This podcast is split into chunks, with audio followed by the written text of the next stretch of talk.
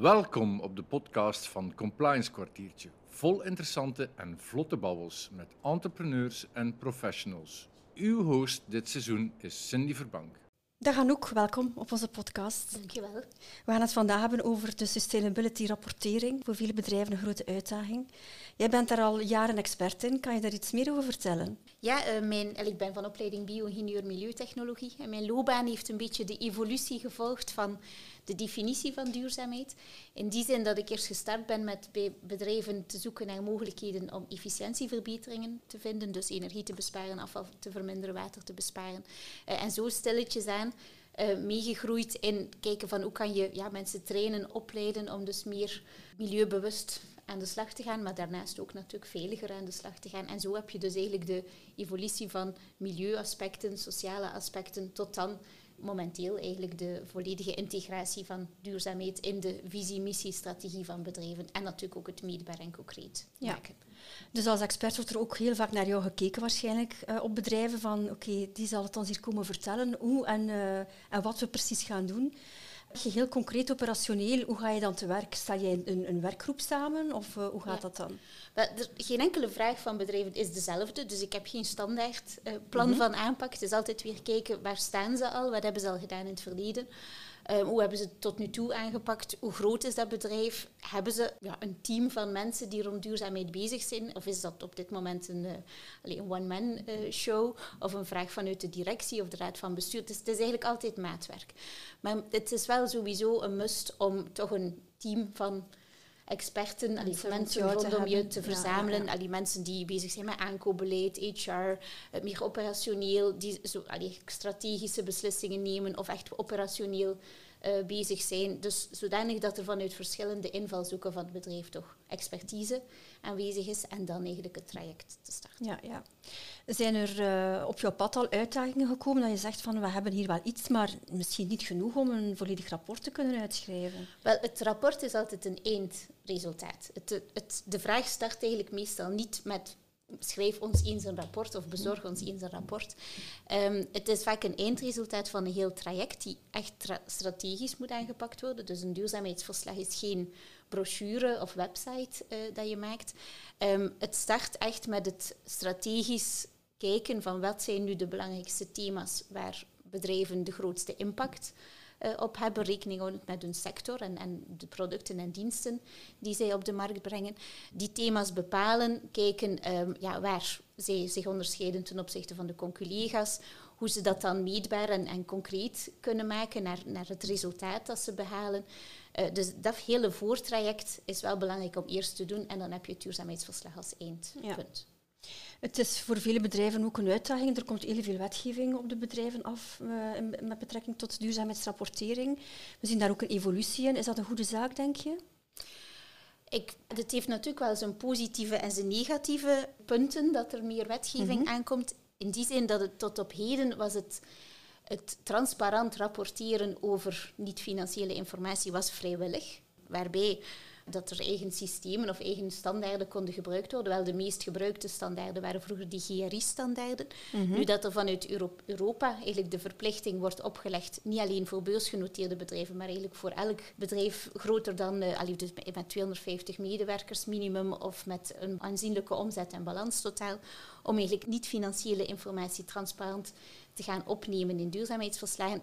Ja, gaat zich natuurlijk een hele nieuwe wereld openen, uniforme standaarden op dezelfde manier gaan rapporteren, benchmarking mogelijk maken om te kunnen vergelijken. Om ja, te kunnen vergelijken, ja. ja. En dat ontbrak eigenlijk tot op vandaag? Dat ontbrak eigenlijk ja, tot op vandaag. Nu, het heeft natuurlijk ook een keerzijde van de medaille, want je mag die standaarden die er nu zijn zeker niet onderschatten. Heel de strategische oefening is ook een niet te onderschatten oefening. Er moet stakeholder engagement gebeuren, double materiality assessment, allemaal hele moeilijke woorden, maar waar toch wel behoorlijk wel werk achter zit. Dat vergt ook veel werk en tijd. Dat vergt ook veel pagina's rapportage, waarvan je je soms de vraag kan stellen, ja, wie leest dat nog? En zou je die tijd niet beter besteden aan het echt in de praktijk brengen van duurzaamheid en het, ja, de, je positieve impact als bedrijf? Daarop gaan focussen in plaats van het allemaal te beschrijven. Dus het, het lijkt wel op het eerste zicht inderdaad moeilijk, maar als een bedrijf zeg maar, ja, zijn schaapjes op het droge heeft. In die zin van, wij hebben eigenlijk al heel wat voorbereiding gedaan rond die rapportering. Is het in principe van samen te zitten in de juiste format te gieten en uh, bepaalde zaken eventueel ook naar voren laten komen, want iedereen list mee. En je wilt toch ook ergens uh, ja, met kop en schouders uh, boven iets uitsteken als bedrijf, hè, afhankelijk van wat er in je DNA zit. kan je eens een voorbeeldje geven van een, een goede sustainability rapportering? Ja, er zijn eigenlijk verschillende goede voorbeelden nu. Hè. En op uh, tweejaarlijks wordt de Award Best Belgian Sustainability Report uitgekeerd. Dat is dan meer op Belgisch niveau dan, mm -hmm. uh, waar een 50, 60-tal bedrijven aan deelnemen. Dus dat is natuurlijk wel een hele goede inspiratiebron van wat doen anderen, hoe pakken ze het aan, hoe pakken ze een storytelling aan. En je hebt daar ook verschillende categorieën in. Je hebt de beste impact reports, beste eerste verslaggevers, uh, omdat dat natuurlijk een beetje pionierswerk dan is in dat bedrijf. Uh, beste rapport die geënt is op de Sustainable Development Goals, uh, beste rapport die de stakeholders betrokken heeft enzovoort. Dus je hebt eigenlijk verschillende categorieën waar je dan ja, bij de winnaars natuurlijk wel de goede voorbeelden vindt. Dus dit jaar 2022 was de uitreiking, waren van de Moorter, Schreder, uh, Oxfam Fairtrade en de winning wel goede exemplaren. Maar je kan natuurlijk ook kijken naar de historiek van duurzaamheidsverslagen, waar er ook zeer goede mm -hmm. tussen zitten. De, die rapportering, zoals ze zeiden, wordt strenger en strenger. Denk je dat het voor bepaalde bedrijven een struggle zal zijn om, daar, om, om zich daar, daar doorheen te werken rond die rapportering? Wel, het is natuurlijk wel behoorlijk wat tekst dat je door ja. moet nemen. Als je die, dus binnen de CSR Directive, die dus eigenlijk het kader schetst dat bedrijven niet financiële informatie moeten gaan transparant rapporteren, hoort dus, daarbij hoorden ook de ESRS-standaarden, de European Sustainability Reporting standaarden. En dat zijn ja, vele pagina's, aspecten die ergens een plaats moeten krijgen in je duurzaamheids verslaggeving. Dus concreet betekent dat dat je enerzijds heel goed moet beschrijven wie je bent, wat je doet, wat je businessmodel is, wat je strategie is. Dan ook hoe je gekomen bent tot het definiëren van de, van de belangrijkste thema's waar je de grootste impact op hebt. Dus die materialiteitsanalyse, die stakeholder uh, inclusiveness. En dan per thema die je gedefinieerd hebt, moet je zowel het beleid beschrijven, de acties die je onderneemt, dat loopt meestal wel mm nog vlot, mm -hmm. als hoe je dat dan meet, hoe je je impact meet. Niet alleen ik verbruik zoveel energie of, of ik heb eh, zoveel elektriciteitsgas uh, verbruikt, maar echt kijken van wat is nu de impact van alle investeringen, acties, veranderingen die ik heb doorgevoerd in mijn manier van werken en wat heeft dat nu precies teweeggebracht. En dan ook ja, de ambities naar de toekomst toe. Ook niet altijd zo evident om die te gaan bepalen van ja, waar wil je staan binnen 10, 20 jaar en waar streef je naartoe. Zelf schrijf ik ook heel graag en ik ben ook uh, een creatief brein, zal ik maar zeggen. Ik denk nu gewoon eens out of the box. Ik was onlangs op een, um, een seminarie van Rolarta Media Groep en het ging over duurzaamheidscommunicatie. Er waren heel veel communicatieverantwoordelijken, maar ook journalisten. Uh, want men moet tegenwoordig wel opletten wat men schrijft om greenwashing uh, niet met de voeten te treden. Nu, hoe sta je daar tegenover? Er was er eentje, uh, Lidl, dacht ik, ja. Die hadden eigenlijk een, een heel tof idee. Die hadden in plaats van een, het, het klassieke formaat van een, een rapportering omgezet naar een, een krantje. En dat krantje dat was eigenlijk mede opgezet met een bureau die eigenlijk magazines maakt. Mm -hmm. Uh, dat maakt het voor de lezer zeer boeiend om te kijken van oké, okay, wat doen die allemaal? Ook een andere manier van lezen, denk ik. Stelt Europa daar bepaalde wetten rond van het moet, ja. moet zo en zo en het mag niet meer op een andere creatieve manier? Het, Europa stelt als grote vereiste dat het, uh, de niet-financiële informatie beschikbaar moet zijn in een digitaal formaat en ook getagd moet zijn. Dus zodanig dat net zoals financiële informatie gemakkelijk vindbaar moet zijn, moet dat ook met de niet-financiële informatie mm -hmm. gebeuren. Wat je daarnaast nog doet om de grote brok aan informatie op ja, misschien in hapklare brokken op te delen en zo aan je verschillende doelgroepen te communiceren. De storytelling die je daar rond opbouwt, dat kies je in principe zelf. Dus er zijn heel leuke voorbeelden van uh, film, bedrijfsfilmpjes rond mm -hmm. duurzaamheid, inderdaad krantjes. En, en ook ja, blogs, websites die dus eigenlijk met die, al die verschillende onderdelen en thema's die aan bod zijn gekomen in het duurzaamheidsverslag, die daarmee kunnen gevoed en gevuld worden. Ja. Zijn er zaken uh, die je kan meegeven als tip voor bedrijven die nog moeten starten met de sustainability reporting? Ja, zeker. Um, een heel belangrijke is wat ik daarnet zei. Dus het rapport is een eindresultaat. Dus je strategische oefening vooraf uh, heel goed doen is, uh, ja, is, is een, zeker een, een, eerste stap die moet gebeuren. Waarbij dat dan zowel je duurzaamheidsstrategie als je bedrijfsstrategie, dat zijn geen twee aparte strategieën of twee aparte lijnen, die moeten eigenlijk geïntegreerd zijn. Dus eigenlijk de financiële en de niet-financiële performantie van een bedrijf, die zijn gelinkt. Dus daarom is het belangrijk om te geloven of om jezelf de nodige voordelen te gaan bekijken. Hoe bijvoorbeeld ja, energiebesparing of, of efficiëntie in de logistieke keten of eh, medewerkerstevredenheid, hoe dat echt kan zorgen voor een meer future-proof bedrijf en hoe je dat dan eigenlijk gaat uh, integreren in je bedrijfsprocessen. Dus dat is natuurlijk een, een belangrijke eerste stap. Een tweede stap is natuurlijk het duurzaamheidsverslag zelf is een document dat vaak wel een aantal pagina's telt, maar het moet eigenlijk authentiek zijn. Dus het verhaal dat je vertelt in je duurzaamheidsverslag moet overeenkomen met het DNA van je onderneming. Mhm. Anders neigt het, naar greenwashing of, of is het een heel mooi vormgegeven document en een heel mooi verhaal, maar gaan de interne medewerkers zich daar zeker ook niet in herkennen. En dat is natuurlijk wel, een, uh, wel iets wat je sowieso mhm. moet vermijden. Dus zeg wat je doet, maar doe zeker ook wat je zegt. Ook herkenbaarheid is heel belangrijk, want de medewerkers, zoals ik daarnet ook, ook al zei, zijn je belangrijkste ambassadeurs van je duurzaamheidsverhaal. Dus in principe, het verhaal dat je neerschrijft in je duurzaamheidsverslag moet ook het verhaal zijn dat de medewerkers vertellen als ze contact hebben met ja, potentiële nieuwe medewerkers of als ze contact hebben met klanten of leveranciers.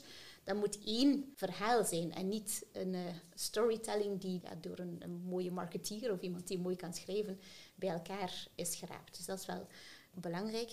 En daarnaast ook, er zijn behoorlijk veel systemen in bedrijven. Uh, denk maar aan managementsystemen, kwaliteitssystemen, milieuzorgsystemen, voedselveiligheid, als we dan in de voedingssector uh, kijken, ook die Know Your Customer, Know Your Supplier, reglementeringen waar je bij kan aansluiten en het duurzaamheidsaspect uh, aan kan toevoegen. Dus het is niet, niet altijd nodig om nieuwe systemen en nieuwe structuren op te starten. En dan heel goed nadenken, kijken van welke trends of uitdagingen komen van buitenaf op ons af. En hoe kunnen wij deel van de oplossing zijn? Hoe kunnen bedrijven met hun kennis, expertise, eh, waar ze goed in zijn, de producten en diensten, de markten waar ze in zitten, deel van de oplossing zijn? En waar, als ze deel van het probleem zijn, kunnen ze dat probleem natuurlijk proberen te verminderen. Mhm. De werknemers zijn inderdaad de ambassadeurs van jouw duurzaamheidsverhaal. Maar meestal, je zei het daarnet, als ik aankom bij de klant, is dat de, de laatste stap, hè, die rapportering. Dus het grote werk is in principe gedaan. Hoe ga je ermee om als je dan toch vaststelt dat de werknemers niet echt betrokken geweest zijn in die voorbereidende oefeningen? Want dat zal zijn weerslag hebben in het verslag. Ja. Zijn dat zaken die je nog kan rechttrekken? Ja. Wel, eigenlijk in de strategische oefening die daarvoor is gebeurd, worden de werknemers sowieso betrokken. Natuurlijk niet elke werknemer. Mhm. Ehm, dat zijn mensen op strategisch niveau, op operationeel niveau, uit verschillende afdelingen van het, van het bedrijf. En normaal gezien, als zij mee in dat proces betrokken worden, praten zij ook met hun collega's, waardoor dat, dat, allee, dat duurzaamheid ook wel wat meer begint te leven in het bedrijf. Daarnaast, wat ook soms gebeurt, is dat het duurzaamheidsverslag niet in eerste plaats extern wordt gepubliceerd, maar dat ze dat eerst intern publiceren. En daar opleidingen rondgeven of een webinar of een ontbijtsessie, namiddagsessie, maakt op zich niet uit. Of mee in de introductietraining van uh, medewerkers mee integreren, zodanig dat het verhaal verteld wordt intern en dan pas naar buiten. Wordt mhm. gebracht. Dus dat zijn allemaal manieren om de medewerkers te betrekken. En daarnaast moet de duurzaamheidsstrategie ook een weerspiegeling zijn of rekening houden met de verwachtingen die de medewerkers hebben. Dus zij worden ook bevraagd via medewerkerstevredenheidsonderzoeken of, of andere methodieken om te weten wat zij belangrijk vinden en waar, wat zij vinden dat de trends of de uitdagingen zijn voor het bedrijf om op in te spelen. Mhm. Zijn er sectoren waarvan je zegt, hier gaat dat makkelijker dan in andere sectoren? Ik vergelijk nu bijvoorbeeld de retail met de financiële sector. Ja. Elke sector heeft natuurlijk zijn eigenheden. Ik kan niet zeggen dat het in de ene sector makkelijker gaat dan in de andere sector. Ook de grootte van het bedrijf maakt op zich niet uit. Of je nu beursgenoteerd multinational bent, of je bent een familiale bedrijf, of je bent een KMO, of je bent een heel kleine organisatie, maakt op zich niet uit. De schaal, de impact die je hebt als bedrijf is natuurlijk iets groter als grote onderneming dan als eenmanszaak bijvoorbeeld. Maar ik kan niet zeggen dat bepaalde sectoren uit de boot vallen. Nee, nee minder relevant is. En zijn er bepaalde valkuilen die mogelijk op jouw pad komen, waar, waar je dan eigenlijk de klant of het bedrijf moet voor verwittigen of voor behoeden? Ja. Ja, de niet-gedragenheid van de strategie is natuurlijk een belangrijke valkuil. Stel dat we tijdens het proces merken dat het bepalen van de thema's en het, en het vastleggen van de ambities, dat dat moeilijk verloopt of dat er geen knopen worden doorgehakt waar ook de eigenaarsraad van bestuur, het management directiecomité zijn fiat over geeft, dan loopt dat wel wat moeilijker. Want je wil wel commitment, je wil een engagement in zo'n duurzaamheidsverhaal steken. Het is niet zomaar vrijblijvend rapporteren van ik heb dit het afgelopen jaar gedaan, ik heb die leuke activiteiten georganiseerd en ik heb die investeringen gedaan. Het is ook echt een commitment naar de toekomst toe. Kan dan wel een valkuil zijn als je toch al met je storytelling naar buiten komt, maar eigenlijk geen engagement op hoog Daar zitten we een beetje in het domein van de greenwashing. Hè? Ja. Rond uh, ESG, hè, uh, Environmental Social Governance, het laatste luik governance komt dikwijls op het bord van, van de compliance mensen terecht. Hoe past dat in het specifieke verhaal van de duurzaamheidsrapportering? Ja. Maar het is natuurlijk wel belangrijk om een goed gemanaged en een goed gestructureerd bedrijf te hebben om ja, de juiste voedingsbodem te hebben voor beslissingen, eh, voor investeringen. Dus hoe het bedrijf is gestructureerd, hoe beslissingen worden genomen, hoe het participatieproces in elkaar zit, eh, hoe ehm, budgetten worden goedgekeurd enzovoort. Ja, dat is natuurlijk wel belangrijk dat die structuur daar is, dus vandaar governance. En daarnaast ook, er is er een heel belangrijke link tussen duurzaamheid en ethiek en integriteit. Ik heb daarnet ook al het woord authenticiteit mhm. eh, genoemd. Dus ja, ik denk dat uh, de link dan logisch is natuurlijk. Ja, absoluut. Zijn er tot slot nog een aantal tips die je graag zou meegeven uh, aan bedrijven die ofwel al bezig zijn of nog moeten starten met de voorbereiding van hun rapportering? Zeker. Ik heb daarnet ook al gezegd, het is niet zomaar een brochure of een rapportering. Dus het is een strategisch document die een lange termijn visie en leiderschap, die beslissingen, engagement, commitment vraagt. Dus de tips die ik sowieso altijd meegeef is bepaal je indicatoren, dus wat je gaat meten op basis van de impact en het resultaat dat je kan genereren. Dus probeer zoveel mogelijk te kijken waar maak je als bedrijf het verschil, wat is de meerwaarde die je brengt in de maatschappij. En dan heb ik het niet alleen over financiële meerwaarde, maar ook ja, meerwaarde naar reputatie, imago, naar kennisopbouw binnen het bedrijf, de, de know-how die in het bedrijf speelt. Ook meerwaarde in partnerships, goede uh, structuren en goede partnerships en, en samenwerkingen met partijen die elkaar uh, vertrouwen. Dat zijn ook manieren om meerwaarde creëren. Dus dat is wat ik bedoel met dat duurzaamheid in het DNA van het bedrijf zit geïntegreerd, dat dat echt goed, uh, goed in, in elkaar zit. En dan natuurlijk een duurzaamheidsverslag. Je schrijft dat één keer, maar daar blijft het niet bij. Je schrijft dat het volgende jaar opnieuw. Dus je hebt opnieuw ja, natuurlijk je, je verhalen, je uh, evoluties uh, nodig. Maar dat is op zich ook wel nuttig om jaarlijks een balans te moeten opmaken omdat je dan kan kijken waar staan we ten opzichte van onze engagementen, moeten we onze strategie bijsturen. Het is ook een document om uit te leren, te monitoren waar je staat, te kijken van wat hebben we gerealiseerd, zit dat in lijn of zijn we op koers om onze doelstellingen te halen. Dus dat is natuurlijk ook wel... Uh, ik begrijp ook dat het niet per se nodig is om een uh, evolutie te zien, van een, een positieve evolutie. Het kan ook zijn dat je ja, moet bekennen van we hadden dat gezet als target, maar we hebben het niet gehaald. Het feit dat je daarover open en eerlijk communiceert is toch belangrijker voor de stakeholder dan ja, we gaan het maar uh, opzij schuiven en uh, er niks over zeggen. Dus dat is op zich wel uh, iets goed. Zijn daar zaken waarvan je zegt we moeten toch opletten dat we niet te veel in details gaan in die rapportering? Wel, eerlijkheid is heel belangrijk in rapportering. Maar dat heeft natuurlijk ook wel... Een, eh, je, moet, je mag ook natuurlijk niet te eerlijk zijn.